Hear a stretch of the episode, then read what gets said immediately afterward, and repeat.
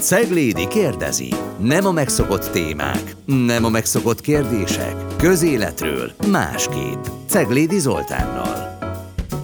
Jó napot kívánok, sok szeretettel köszöntöm a Spirit FM hallgatóit, a szerkesztő Gavra Gábor nevében is. Ez itt a Ceglédi kérdezi, és vannak szabályok, amelyek nem minden esetben állnak meg, de például a Terminátorból sokkal jobb volt a második rész, mint az első, vagy legalábbis egy végig gondoltabb, kidolgozottabb a műfajt egy magasabb szintre emelő alkotás teljesen profán a párhuzam, de tavaly decemberben Merkel Dáviddal beszélgettem a, az első e tekintetben, ha úgy tetszik, műfajteremtő hosszú lépés könyv kapcsán, amiből kijött a második rész, és itt a másik szerzőt, a szerző társat, Konyorsi Borbálát fogom erről kérdezni. Köszönöm, hogy elfogadtad a meghívást. Én köszönöm, és üdvözlöm a hallgatókat. Igen, lehet, hogy a keresztapát kellett volna mondanom, inkább példának az kulturálisan egy picit rétegzettebb megfejtés, mint a Terminátor, bár én nagyon szeretem a Terminátor film filmeket is. Nagyon triviális az első kérdés, miben különbözik ez a könyv az előzőhöz, előzőhöz képest, ugye ez hosszú lépés a körúton túl, tehát a cím az valamennyire elhelyez minket. Igen, itt a, a cím az magában hordozza a történet fátumát, mert az első könyvhöz képest sokkal messzebbre merészkedtünk a Városmagtól, tehát a második könyvben a hegyvidéknek a történeteit, Csepel történeteit, Józsefváros történeteit és Újpest történeteit és titkait ismerhetjük meg. A másik nagy különbség az első könyvhöz képest, hogy sokkal több időnk volt rá, tehát egy nagyjából kilenc hónap alatt készült el a második könyv, és sokkal több új kutatást tartalmaz. Tehát az első könyvben egy, egy olyan, olyan kötetet kaphattak kézbe az olvasók, illetve a hosszú lépés járunk sétálói, amik nagyon nagy részben a már megszerzett tudásunkon, sétáinkon, olvasmányainkon alapultak, viszont ennél a, ennél a kötetnél rengeteg új infót gyűjtöttünk mi is, illetve azzal a problémával szembesültünk nagyon hamar, hogy ugye a, körúton, túli világ nagyon sokszor keményebb, mint, mint a belváros, tehát sokkal, sokkal erősebb emberi sorsokkal, sokkal szomorú történetekkel találkoztunk, és ez egy nagy kihívás volt az írás során, hogy hogyan tudunk arcot adni ezeknek a sorsoknak. Tehát ezt mindenki tudja, hogy ha valaki híres, gazdag, jó családból származik, akkor rengeteg minden marad utána, fotók, újságcikkek, visszaemlékezések, viszont hogyha nem az életnapos oldalán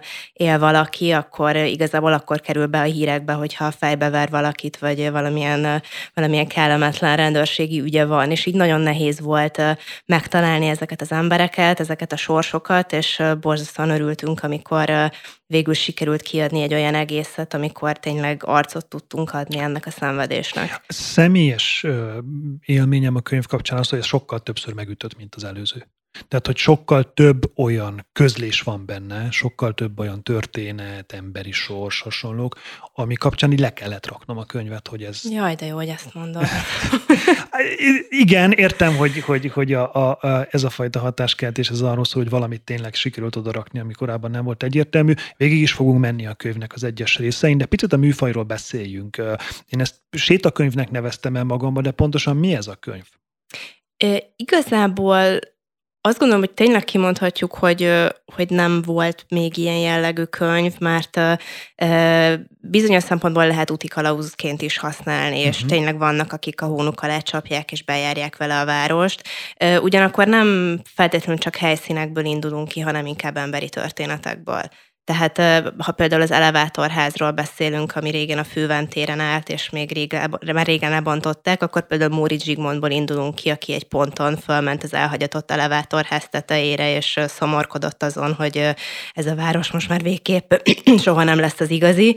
Tehát, tehát mindig megpróbálunk emberi arcokat tenni a, a történetek az épületek mellé. Na, akkor, ha már így van, akkor jól érzékeltem-e azt, hogy Babics Mihálynak Újpest büdös volt? Igen, Újpest egy, egy nagy kihívás volt, tehát, tehát mindenképpen sokat, sokat kellett dolgozni és kutatni ahhoz, hogy, hogy Újpest összeálljon. Én azt gondolom, hogy ennek a valóban sokszor drámai könyvnek a legvidámabb, legszórakoztatóbb fejezete Újpest. És nem feltétlenül azért, mert Újpesten nem lehet szomorú történeteket találni, csak addigra már annyi szomorú történet volt a könyvben, hogy láttuk, hogy ez így nem fog megállni. Úgyhogy Újpestet igyekeztünk valóban a, a ha lehet ezt mondani, akkor a viccesebb történetei felől megfogni. És Babics Mihálynak volt egy ilyen, most így az időtávlatában már szórakoztatónak tűnő története, hogy ő fogarason dolgozott, és nagyon utált ott lenni, és nagyon szeretett volna visszakerülni a, az irodalmi élet körforgásába és Budapestre, és a befolyásos nyugatos barátai addig dolgoztak, amíg sikerült is visszahozni Babicsot Budapestre, Újpestre. És hát ő nyilván nem így képzelte el a dolgot, nyilván melyik fiatalember szeretne, szeretné Újpesten tölteni a költői pályafutása elejét, de ő oda került, és ott volt gimnáziumi tanár egy nagyon rövid ideig. És ő írta meg azt, hogy ugye Újpest a bőrgyárak miatt nem túl jó illatú, illetve mennyire falusias ez a környék, mennyire, ugye Újpest nagyon gyorsan fejlődött, tehát e, ebben az időszakban elképesztően gyors, úgynevezett amerikai típusú városiasodás volt Újpesten. Mondjuk el a címet, zsidó gyarmatból kis Amerika. Igen, igen, tehát elképesztően gyorsan fejlődött, és azért e, hívták így, hogy amerikai típusú fejlődés, mert akkor úgy gondolták az emberek, hogy sehol máshol a világon nem, nem lehet, nem elképzelhető ilyen gyors városfejlődés, mint Amerikában. És ugye Újpest nagyon gyakorlatias volt, nagyon praktikus, fejlődött, ment előre, és hát nyilván egy költőtörékeny lelkének ez nem feltétlenül volt a legkellemesebb környezet, úgyhogy Újpestről írta a Kártyavár című könyvét Babics, és amilyen hamar csak lehetett, távozott is Újpestről, de, de ő tényleg az egyik első olyan író, aki valamilyen módon mégiscsak megemlékezett erről a városrészről. Miközben bizonyos szempontból igazságtalan szerintem, mert ott van Papír Sándor, aki viszont megtalálja a helyét Újpesten, nem? Papír Sándor újpesti volt, tehát uh-huh. ő, egy, ő egy olyan ember, aki színházat csinált Újpesten, egy nagyobb színházat, mint a Víg Színház, és az ő története olyan szempontból más, mint Babicsé szerintem, hogy az ember igazából mindig ott akar bizonyítani, ahonnan indult. Tehát teljesen mindegy, hogy az ember mit ér el az életben, a gyerekkora helyszínére szeretne visszamenni és megmutatni az akkori barátainak, szüleinek, rokonainak, hogy mit ért el az életben. És ilyen szempontból nekem Papír Sándor története e, ilyen, aki valóban visszatért Újpestre a gyerekkora helyszínére, és e, és megálmodta ezt a hatalmas színházat, ahol Franciaországban hozták a jelmezeket, folyamatosan új bemutatók voltak, és nyilván semmilyen módon nem volt ez kifizetődő, úgyhogy sajnos tönkrement. De ő valóban, valóban egy érdekes karakter, aki, aki nagyon megfogta az embereket akkor, és rengeteg rajongója volt, tehát egy nagyon, nagyon híres színésznek számított akkor, és az ő lánya Szepes Mária. Uh-huh. Igen. Nagyon érdekes egyébként megnézni, hogy miben gyökereznek ma ismert jelenségek. Ugye az egyik kedvenc, amikor a Nemzeti Cserkész Nagytábort írjátok körül, ami tulajdonképpen egy korabeli szigetfesztivál, ahogy tetszik, bár ugye folytatása nagyon sokáig nincsen, de az igények azok nem annyira különböznek. És hát van egy viszonylag markáns rész az útéről, amit ugye Újpestről nem lehet beszélni a, a sport nélkül. 1885-től létezik, ha minden igaz. Valóban, nem lehet kihagyni Újpesten az utét. Én azért szeretem nagyon ezt a részt, mert én sosem nézek focit, de uh-huh. egyáltalán soha, és ezt a részt a Dávid írta, nem én, én csak szerkesztettem, és azért tetszett nagyon, mert még számomra is egy élvezhető leírása volt uh-huh. a mhm. sportnak. Ugye úgy, úgy néz ki ez a rész, hogy, hogy, hogy az embereket írjuk le, akik elindulnak a meccsre. És, és leírjuk azt, hogy lényegében egész Újpest megáll, és minden épkézláb férfi megy megy meccset nézni, és a szerencsés kisfiúkat is magukkal viszik.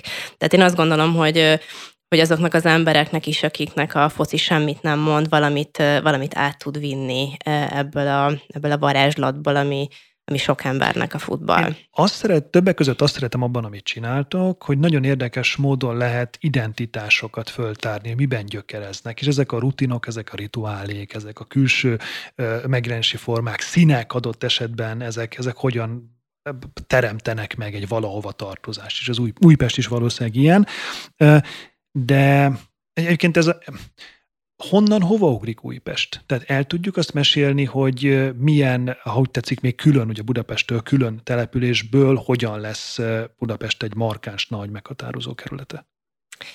Hát Újpest igazából a mai napig nagyon, nagyon lokál patrióta. Ugye? Város a Tehát városban. Abszolút város a városban, és én, én azt gondolom, hogy nagyon érdemes meglátogatni Újpestet, mert tényleg egy külön világ, és engem egy picit a, az angol kisvárosokra emlékeztet, a, a High Street-tel, ugye a, a futballnak a mm. mindennek felettállóságával.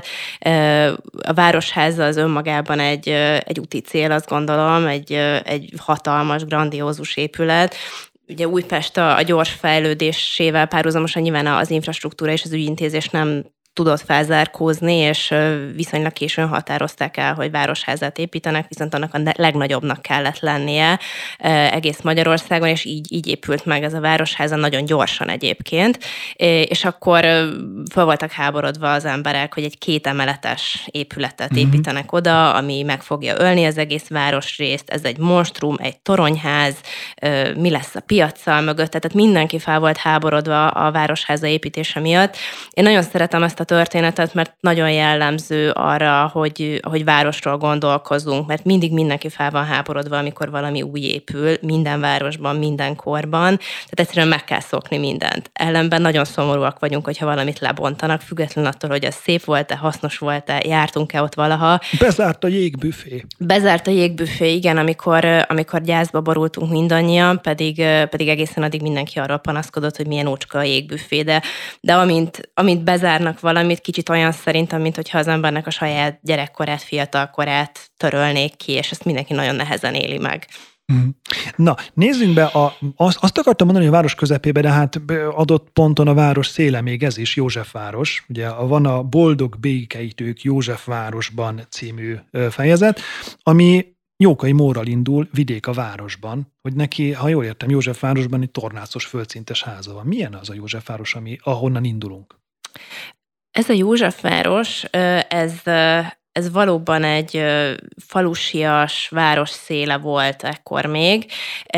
Az első lépés Józsefvárosnak a fejlődésében az a Nemzeti Múzeumnak a megépítése uh-huh. volt. És ugye ezt tudjuk, hogy, hogy onnan szavalt el Petőfi Sándor a versét, és ezután nagyon megállt ennek a városrésznek a fejlődése. Tehát Sőt, ott... szabad ne feled, ha jól tudom, a nemzeti dal elszavallását megelőzően a, a közeli állatvásáról el kellett onnan terelni az oda becsámborgó marhákat. Igen, de, de ugye ez egy nagyon, nagyon nagy pillanat volt a Nemzeti uh-huh. Múzeum életében, viszont, viszont utána nagyon sokáig nem történt semmi, tehát nyilván jött egy megtorlás, Budapest nem tudott fejlődni igazán, és Józsefváros sem, tehát semmi, ott állt magányosan a, a múzeum épülete a városrészben és utána fogtak össze főurak, hogy valahogyan mégiscsak ezt a várost fel kéne fejleszteni, és egy tornacsarnokot húztak fel a Nemzeti Múzeum mögé, és ezután ezek a magyar arisztokraták sorban megépítették a palotáikat a környéken. Tehát igazából egy nagyon korai gentrifikációs folyamatról beszélünk, amikor egyszer csak megváltozik egy, egy környék arculata. És ide költözött be Jókai Mór, aki nagyon próbálta győzködni a feleségét Laborfalvi Rózát, képzelt, hogy, hogy ez egy jó környék lesz. Mm-hmm. Tehát nyilván ő egy, egy író volt, akinek volt fantáziája, tehát ő, ő már el tudta képzelni, hogy mi lesz később, itt meg fog épülni a Palota negyed, Laborfalvi Rózának viszont kevésbé volt fantáziája, tehát őt nagyon nehéz volt meggyőzni arról, hogy ide költözzön, és végül nagy nehezen mégiscsak sikerült rábeszélni a Stáció utcai házra, ami valóban egy tornácos, hatalmas ház volt, ahova ez a pár a rengeteg állatát el tudta szállásolni. Tehát nekik három ingatlanuk volt, volt egy a Svábhegyen, volt egy Balatonfüreden, és volt egy a nyolcadik kerületben, és lényegében folyamatosan ingáztak a, a három ingatlan között. És amikor mentek, akkor mentek az állatok is. Tehát mentek a kutyák, a macskák, a madarak, a, volt egy disznó is, tehát, tehát tényleg egy ilyen Noé bárkája jellegű jelenet volt ez. Üm, biztos, hogy nagyon érdekes dinamika lehetett a két ember között. Ugye amikor ők összeházasodtak, akkor Laborfalvi Róza lényegesen híresebb volt, mint Jókai Mór, és idősebb is volt nála valamivel, tehát ez egy felháborító dolog volt, hogy Jókai Mór elvesz egy idősebb nőt, akinek ráadásul már egy gyereke is van. Viszont ahogy haladt az idő, Jókai Mór lett a sokkal ismertebb, és Laborfalvi Róza viszont, viszont kikerült ebből a fénykörből, úgyhogy biztos, hogy ez egy nagyon, nagyon nehezen kezelhető helyzet lehetett köztük, hogyha ebbe belegondolunk. Um, Tesztkérdés is lehetne egy ilyen vetélkedőben, hogy Liber Endre, alpolgármester miért nem hordott kesztyűt? Ez egy nagyon-nagyon szennya kis tesztkérdés mm-hmm. lehetne, azt hiszem. Liber Endre egy árva gyerek volt, aki a Józsefinum nevű Józsefvárosi árvaházban nőtt fel, és azért nem hordott kesztyűt, mert amikor kicsi volt, akkor sosem jutott neki. Uh-huh. Ezért felnőtt korában sem tudta elviselni a kesztyűt, ami egyébként furcsa lehetett a horti korszakban egy alpolgármester, aki sosem hord kesztyűt. A Józsefinum története az, az nekem azért nagyon kedves, mert teljesen véletlenül akadtam rá, tehát egy régi folyóiratot lapozgattam teljesen más ügyben, és egyszer csak véletlenül a Józsefinumnál nyílt ki, tehát ez tényleg egy, egy nagyon, nagyon talált történet. Ez volt Budapest első árvaháza, és nagyon kemény, kemény házirend mellett nőttek fel itt a fiúgyerekek. Korán kellett kelni, csak akkor kaptak reggelit, hogyha minden feladatukat megcsinálták a reggeliig. Nagyon-nagyon szigorúan nevelték őket, és mégis mindenki szeretettel emlékszik vissza erre az árvaházra, aki, aki ott nőtt fel, és aki aztán interjút adott erről a korszakról, és ez azért volt, mert óriási dolog volt, hogyha valaki bekerülhetett egy árvaházba a 19. század végén, a 20. század elején komoly feltételeknek kellett megfelelni, és ezért mondták azt, hogy igazából nem mindegy, hogy mikor hal meg valakinek a szülője, és hogy, hogy szerencsés árva-e. Nem volt szabad, hogy törvényen kívüli gyerek legyen, mm-hmm. meg kellett, hogy legyen a keresztlevele, oltások, tehát, tehát tényleg egy, egy kiváltság volt, hogyha valaki árvaházban nőhetett fel, ami nyilván azt is felvillantja, hogy milyen, milyen elképesztően kegyetlen gyereksorsok voltak ebben az időben, amikor amikor a városiasodással rengeteg család, rengeteg ember bekerült a nagyvárosokba, ahol viszont az a, az a megtartó erő, amit egy falusi nagy család képvisel, az nincs meg, egyszer csak Persze. szétszakad. Egy falu nincs hajléktalan. Egy falu nincs hajléktalan, mint hogy az árva gyerekeknek is találnak valahogy helyet, viszont, viszont ez a 20. század elején Budapesten még egyáltalán nem volt így, és e, voltak olyan visszaemlékezések is, ahol, ahol valaki leírja azt, hogy, hogy hogy hát pontosan tudja, hogy melyik balkézről született gyereke melyik sarkon koldul. Uh-huh. És néha úgy rájuk néz, és úgy el, elnevetgél ezen, hogy jé. Ami, ami, ami egy vérfagyasztó történet ma ebbe belegondolni, de, de akkor egyszerűen nem, nem gondolták azt, hogy minden gyerek ugyanazt érdemli. Mm. Tehát egy olyan, olyan korról beszélünk, amikor épp hogy csak megkezd, elkezd megváltozni ez a szemlélet, hogy, hogy mindenki megérdemli a saját sorsát, és hogy aki szegény, az, az valahogy milyen módon tehet erről.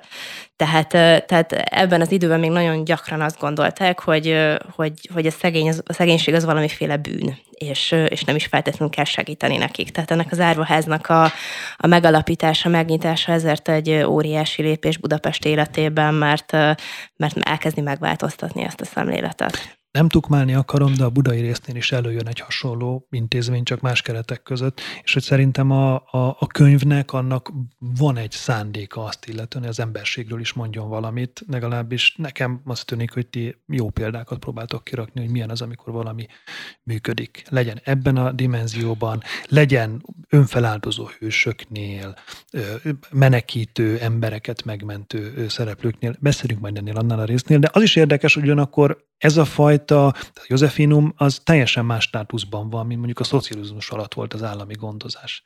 Tehát, hogyha jól értem, akkor ez egy kiváltság, nem egy, nem egy hátrány vagy egy pecsét, és a társadalmi mobilitásnak valamiféle eszköze is az, hogy aki ezek szerint ezeket, ezt a kemény drillt végig csinálja, akkor azért ő nem az utcán fog koldulni, hanem adott esetben akár alpolgármester is lehet. Igen, ez nagyon fontos volt ennek az árvaháznak az életében, hogy, hogy akár érettségi után is bent maradhattak a gyerekek. Igen, ezt ha jól értem, hát, akkor, akkor pont az alpolgármester lett Liber Endre az, aki azt mondja, igen. hogy ő tisztában van azzal, hogy hogyan néznek ki ezek a pályák, és a pályakezdőnek is legyen még fedél a feje fölött. Pontosan, és, és ez azért nagyon fontos, mert ez a, ez a mai napig is probléma, hogy, hogy egy állami gondozásban lévő gyerek, ha kikerül az állami gondozásból, akkor mi történik vele? Hát először is elveszíti azt a pénzt, amit addig összegyűjtöttek neki, mert nem tudja kezelni. Legalábbis a, a, a többségnél sajnos ez az egyik veszély. Igen, tehát, tehát én, én azt gondolom, hogy adott esetben, ha Budapest múltját megnézzük, akkor is nagyon sok jó gyakorlat van, amiből a mai napig tudunk tanulni.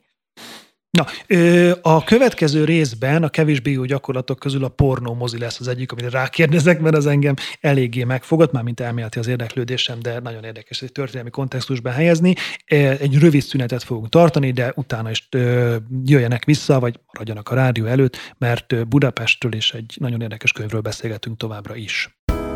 Ceglédi kérdezi. Nem a megszokott témák, nem a megszokott kérdések. Közéletről másképp. Ceglédi Zoltánnal. Folytatódik a Ceglédi kérdezi Konyacsik Borbálával, és a Hosszú lépés a körülton című könyv a témánk továbbra is.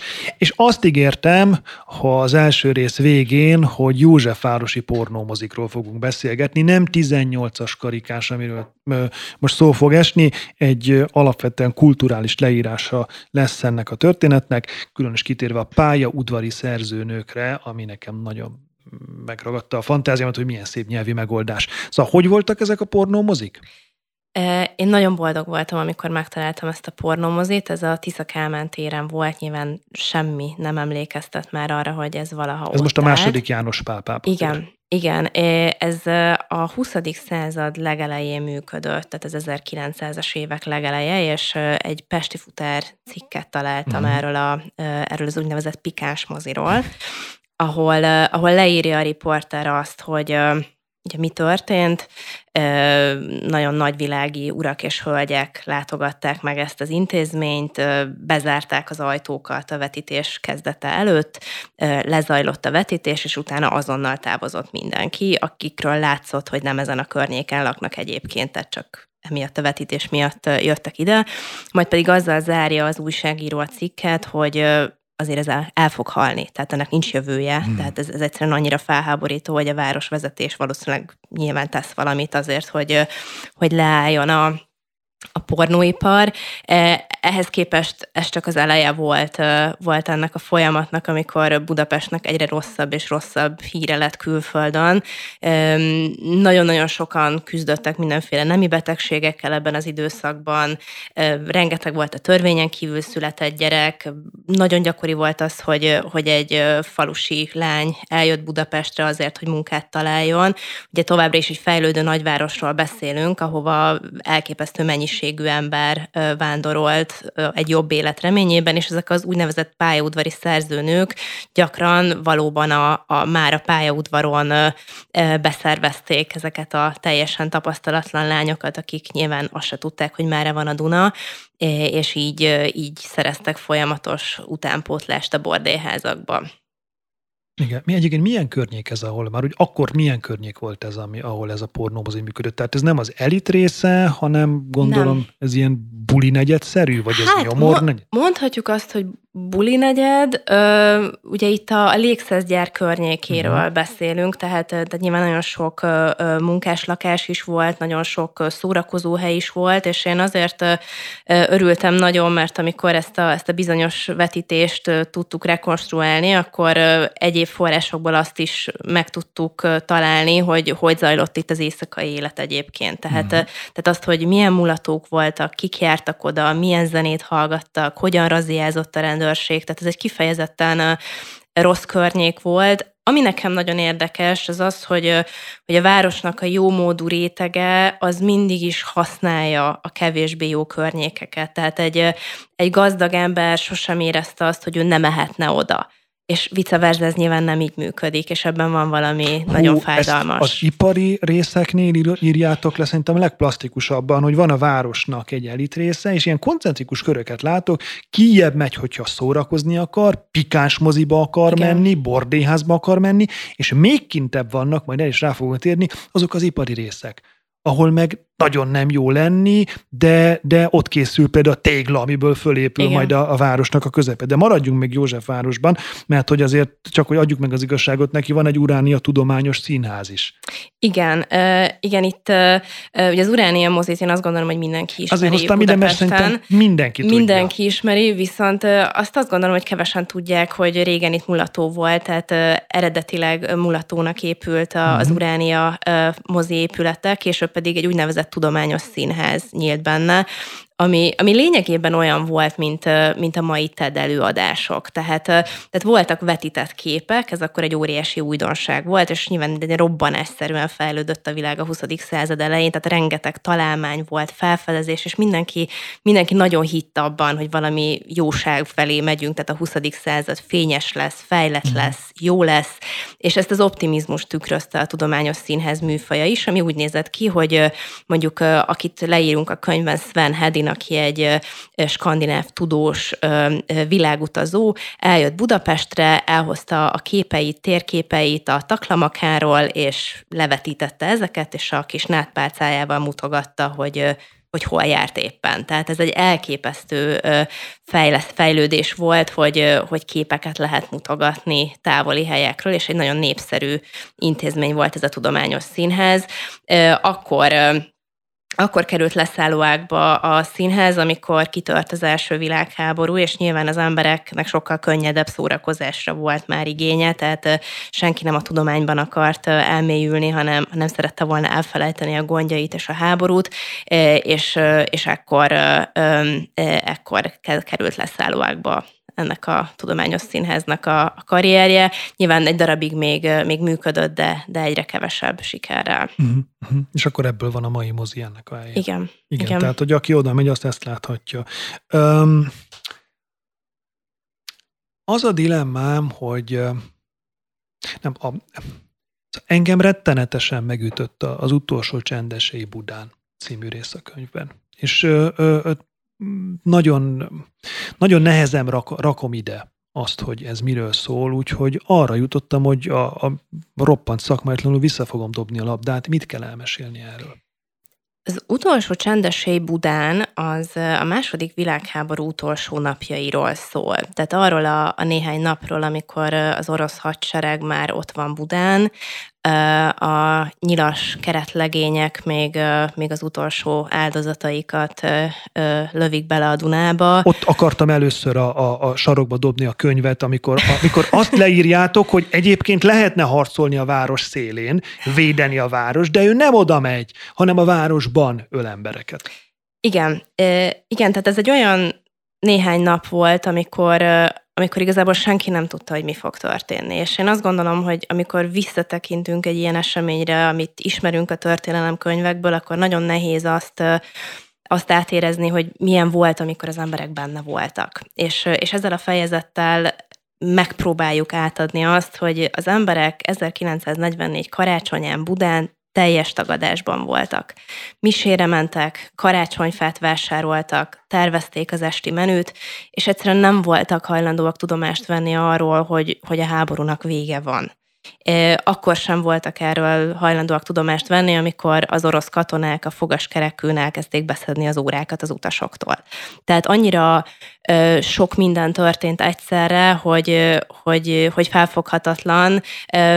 Egymás melletti utcákban emberek gyilkoltak, megmentették egymást, kiálltak egymásért, elárulták egymást, és, és ez az egész végtelenül sűrű történet néhány napon belül játszódik le. És nyilván haba tortán, hogy egy gyönyörű környéken, ahol, amiről ma, hogyha nem ismeri az ember a történeteit, akkor, akkor soha nem mondaná meg, hogy mi történt itt. Tehát azok a fáskamrák, amik, amikbe a zsidó áldozatokat zsúfolták az utolsó napokban, a mai napig állnak jelöletlenül. Tehát, tehát ez egy elképesztően erős történet, úgyhogy, úgyhogy ezt próbáltuk meg visszaadni, hogy, hogy, hogy a tényeken túl hogyan érezték magukat az emberek, milyen lehetett átélni ezt a néhány napot. Mm. Hol van ilyen fáskamra most? A Kartaúzi úton, tehát nagyon sok szálloda épült a Svábhegyen a 20. század elején, mert akkoriban még úgy használták az emberek ezt a területet, mint egy nyaralóhelyet. Igen. Tehát a, a jómódú családok megengedhették maguknak azt, hogy volt egy szép nagy polgári lakásuk a belvárosban, és volt egy villájuk a Svábhegyen, ahol ott töltötték a nyarat. Tehát ez egy üdülő volt.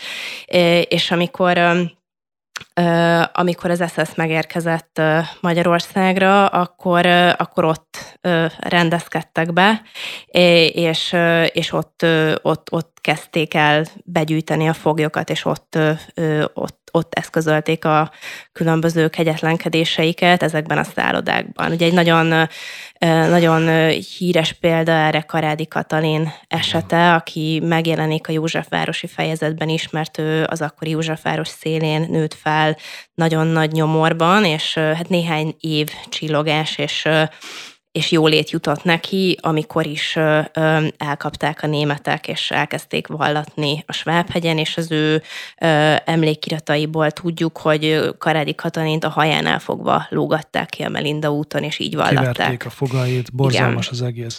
A, ugye ebbe az időszakban, tehát miközben arról beszélünk, hogy minek nincsenek tudatában az emberek, akik akkor Budapesten élnek, vagy miben nem, mit nem akarnak észrevenni, azért ez az időszak nem a semmiből esik rá. Erre a társadalomra, erre a városra, vagy akár Budára, és nagyon plastikusan leírjátok, hogy hogyan alakulnak át a hétköznapok, míg ide eljutunk. A Tamás utcába kell elmenni ahhoz, hogy ezt, mármint a könyvben, hogy ezt leírjuk, az egyik, ami engem megdöbbentett, az a, az a robbanó babáról szóló történet.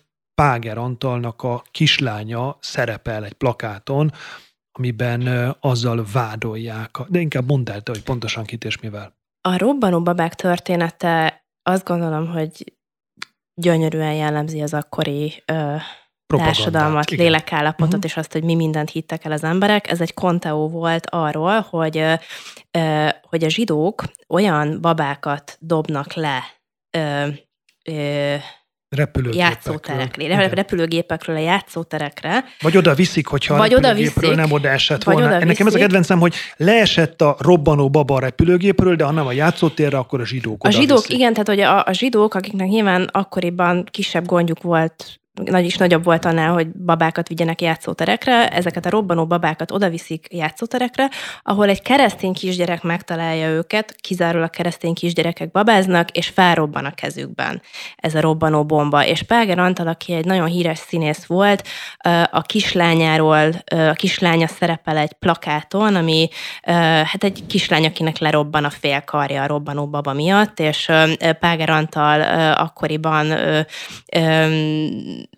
ugye volt egy riport is arról, hogy hogyan csinálják meg ezt a plakátát, tehát hogy hogyan rajzolják meg Páger Antal villájának a kertjében a, a kislányról, később letagadta, hogy tudott volna erről az ügyről.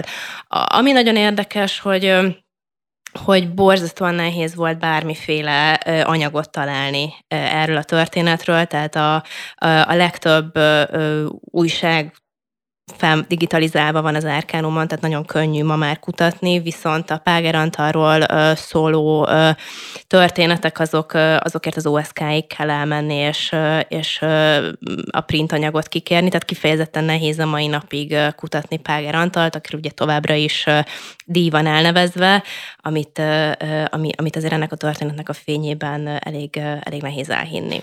Iszonyú bele gondolni, hogy van egy édesapa, aki egyébként egy zseniális színész, és ez több rendszerben is bebizonyítja. Tehát, hogy az a hihetetlen, hogy nyilas szimpatizáns, használják őt a propagandában, de utána képes a, a, a kommunista hatalom átvétel után is. Hát kiváló színész volt. Igen. Tehát azt, hogy igazából Páger Antal miben hit és miben nem, azt, azt azt gondolom, hogy a mai napig nem tudjuk igazából. Illetve, és ez azt gondolom, hogy benne is van a könyvben, hogy mm.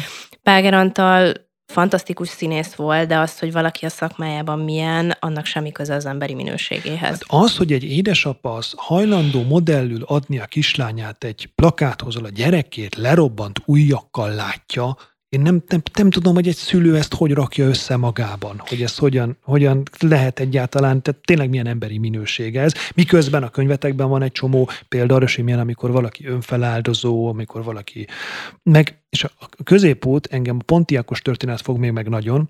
Ugye Rendl Sándorról van szó, aki egy jó, de nagyon röviden, van egy pontiákja, aminek először a négy kerekét kell beszolgáltatni, és micsoda, micsoda abszurd hülyeség, hogy utána az egész autót, és azért kell külön fogadnia egy szállítót, aki az immár kerekek nélküli autót elvisz. És szóval csak arra gondolok, hogy van egy felvezetése annak, a hozzászokás a hétköznapok abszurditásához, aminek a vége az, hogy milyen szörnyűségek történnek ezen a pár napon. De nem csak ez. A, azért is tartottam fontosnak Józsefinomat idehozni, mert hogy ennek megvan a párja Télo Gáborral és a Jópásztor, Jópásztor misszióval. Igen, ez egy gyerekmentő misszió volt, akik, akik, a, akik gyerekeket, gyerekeknek adtak hamis személyazonosságot, és rejtették el őket. Akik is fönn vannak a hegyem. Igen, igen, és, és hát ők is az ostrom utolsó napjait is ott vészelték át, és ott karácsonyoztak a gyerekekkel. Tehát ezt mondtad a, a műsor elején, hogy, hogy azt látod a könyvben, hogy mindig megpróbáltuk megtalálni az egyensúlyt, hogy valami, valami fény is legyen az éjszakában, mm. tehát jó embereket is szerettünk volna bemutatni. Nem kellett annyira keresgélni. Tehát ezek a történetek adták magukat, és, és ebben azért van valami, valami jó, hogy hogy hiába vannak ördögi dolgok, mindig vannak olyan emberek is, akik, akiket nem lehet megtéveszteni, és akik kiállnak azért, amiben hisznek. Tehát, tehát ez, a, ez a fejezet, ez, ez ugyanúgy szól azokról az emberekről, akik, akik az életüket kockáztatták, másokért pedig nem feltétlenül voltak rászorulva. Igen, igen, Bajor Gizi a nagy, nagy karimájú kalapban, aki a férjét menti, és tehát nagyon szép példák vannak igen. arra egyébként, hogy hogyan lehetett és, embernek maradni. És én azt gondolom, hogy azt nagyon nehéz megítélni, hogy hogy mondjuk én kilettem volna ebben uh-huh. a mhm. korszakban, tudod? Tehát, tehát nagyon, vagy számomra mindig, mindig az, a, az az érdekes, hogyha ha egy ilyen ennyire, ennyire szoros helyzetben találja magát valaki, akkor, akkor hogyan reagál? Tehát, tehát ő az, aki, aki megy és a Dunába lövi a zsidókat, ő az, aki, aki elrejti a pincében őket, vagy ő az, aki nem csinál semmit, csak tovább díszíti a karácsonyfát, mint hogyha mi sem történt volna. És szerintem ezt egészen addig, amíg oda nem kerülünk, nem tudjuk. Át fogunk menni a külvárosba, tényleg csak egyetlen példa ennek kapcsán, hogy, hogy amikor Kumpáter megkegyelmez, a, a Dunához vezetett zsidóknak, és nem lövi be őket, hanem az a küldi őket, abban számomra pont az az ijesztő, hogy tényleg mennyire egy hajszálon függ, hogy emberek élnek-e vagy halnak, és hogy mennyire iszonyú ez a pár nap a, a fővárosban. De menjünk el Ferencvárosba, szerintem. Mert hogy a kapitalizmus tündöklés és nyomorúsága Délpesten című fejezetben is megrajzoltok egy ívet, mert ugye a beszélgetés elején említetted már az elevátorházat, Budapest gyomrát, hogy mi történik itt pontosan, hogy miatt hirtelen föl kell halmozni egy csomó terményt. Ugye itt, itt az történik, hogy Magyarország a, a monarchia kötelékében búza nagyhatalom lesz, tehát, tehát egy, egy nagyon, nagyon szerencsés időszak köszönt be Budapesten a kiegyezés után, amikor végre békét kötünk az osztrákokkal, és, és elkezdünk fejlődni békés keretek között, és az elevátorház egy hatalmas búzaraktár volt annak idején. A fejezet címe azért a kapitalizmus tündöklése és nyomorúsága, mert ugye az elevátorházból indulunk, aztán megállunk a cvakgyárnál, ami, hmm. ami egy gyönyörű történet egy családról, akik... És ott már akkor azt csinálják, amit ti most. Azt mondják, hogy gyertek be a gyárba Gyertek is. be a gyárba, igen, tehát a, a cvak család nagyon figyelt arra, hogy a gyár nyitott legyen, és megmutassák az embereknek, megmutassák a vásárlóiknak, ami, ami tényleg egy nagyon szép történet a kapitalizmusról, viszont aztán elkezdünk kimenni Gubacs, Csepel, Királyerdő felé. Inferno. Igen, igen, itt Csepel engem mindig nagyon vonzott, és én nagyon szerettem a Csepel műveket, ami ma egy, ugye ez Weiss Manfred nevéhez kötődik, a Csepel művek eredetileg, ma ez szét van aprózva, és különböző apró cégek, műhelyek működnek benne, de engem mindig nagyon vonzott ez a terület. És az én családom apai ágon Csepeli. Én nagyon keveset tudtam róluk, azt tudtam, hogy nagyon szegények voltak, azt, hogy mennyire, azt igazából nem. Erről nem nagyon beszélt otthon senki. És amikor, amikor elkezdtem írni ezt a fejezetet, akkor azon gondolkoztam, hogy Weiss Manfredról, Cvakkékról sok mindent lehet tudni, sok mindent lehet olvasni, de hogy hogyan hogyan lehet arcot, hangot adni azoknak az embereknek, akik ott éltek Csepelen, és és rengeteget szenvedtek ezekben a gyárakban. És, és ez a Dávid ötlete volt, hogy vegyem bele a saját családomat, amiről én teljesen elfeledkeztem, és, és aki nagyon erősen megjelenik ebben a fejezetben, az az én nagybátyám, Konyorcsik János, aki egy szobrászművész volt, és emellett rengeteget írt is. Tehát neki naplói vannak, novellái, visszaemlékezései, és az ő, az ő a róla megjelent cikkekből, illetve az ő személyes visszaemlékezéseiből tudtam rekonstruálni, hogy nagyjából mi történhetett a horti korszakban Csepelen, illetve Csepel külvárosában Királyerdőn.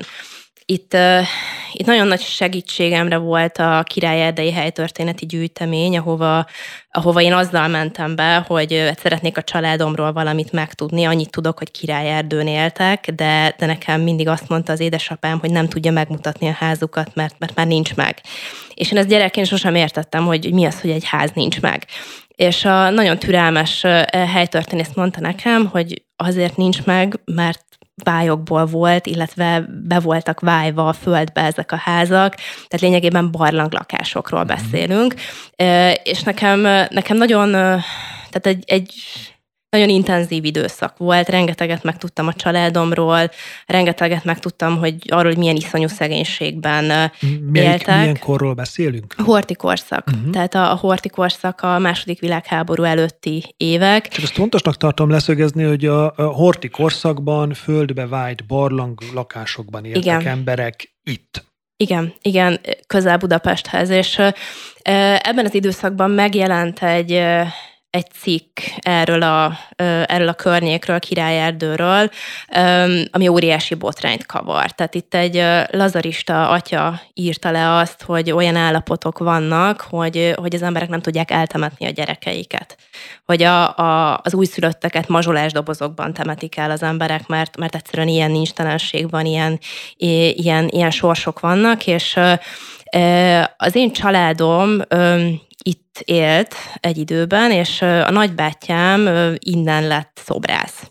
És ő az édesapámmal ellentétben nagyon szeretett mesélni arról, hogy honnan, hová jutott, és, és az ő történeteiből tudtam ezt ezt megírni, hogy milyen, milyen egy olyan sors, amikor gyerekkorodban az agyaggal játszol, mert nincs más játékod, először Gubacson, aztán pedig ö, ö, Csepelen, Királyerdőn, és, és végül valahogyan jön egy ilyen isteni szikra, hogy, hogy te szobrász akarsz lenni.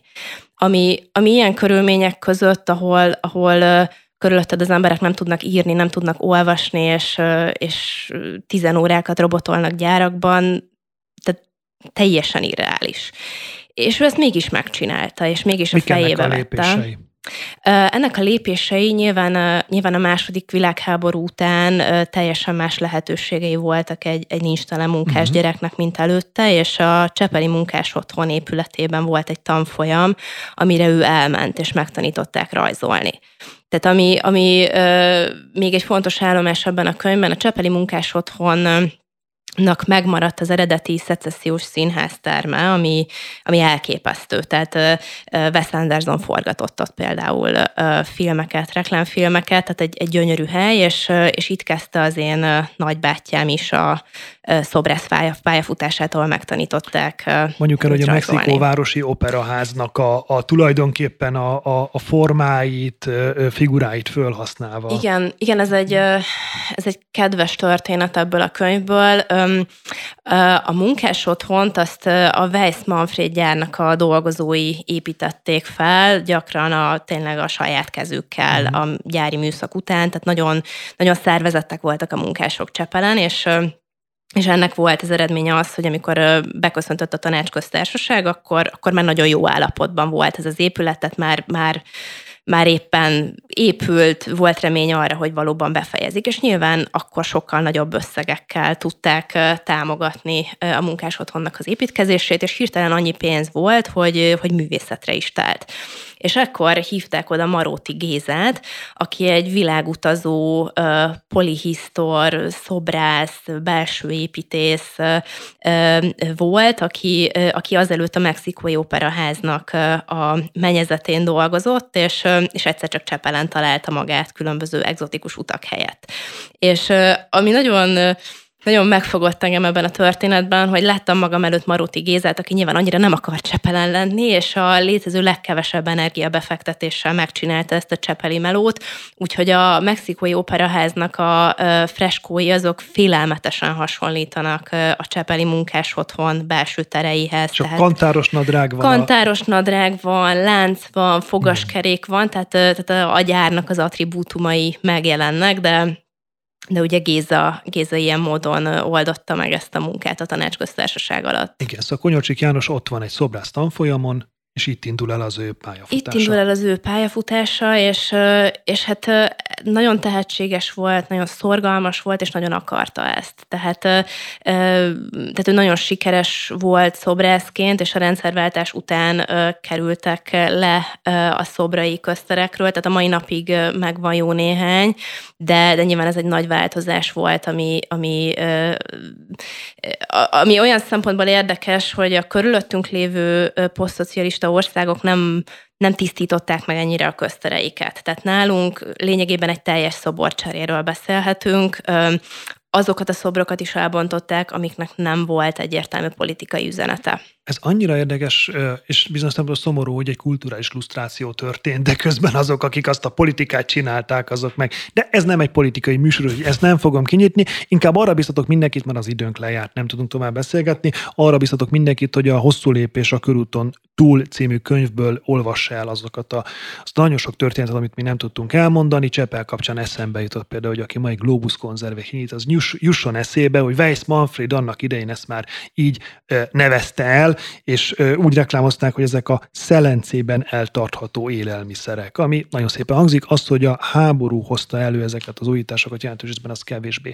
No, de az időnk lejárt, úgyhogy köszönöm szépen Konyorsi Borbálának, hogy eljött, és mindezt meg tudtuk beszélni. Kétszer ennyi történet is jutott volna még a könyvből. Köszönöm szépen Gavra Gábor szerkesztőnek a munkáját, és főleg a hallgatóknak a figyelmet. Viszont hallásra!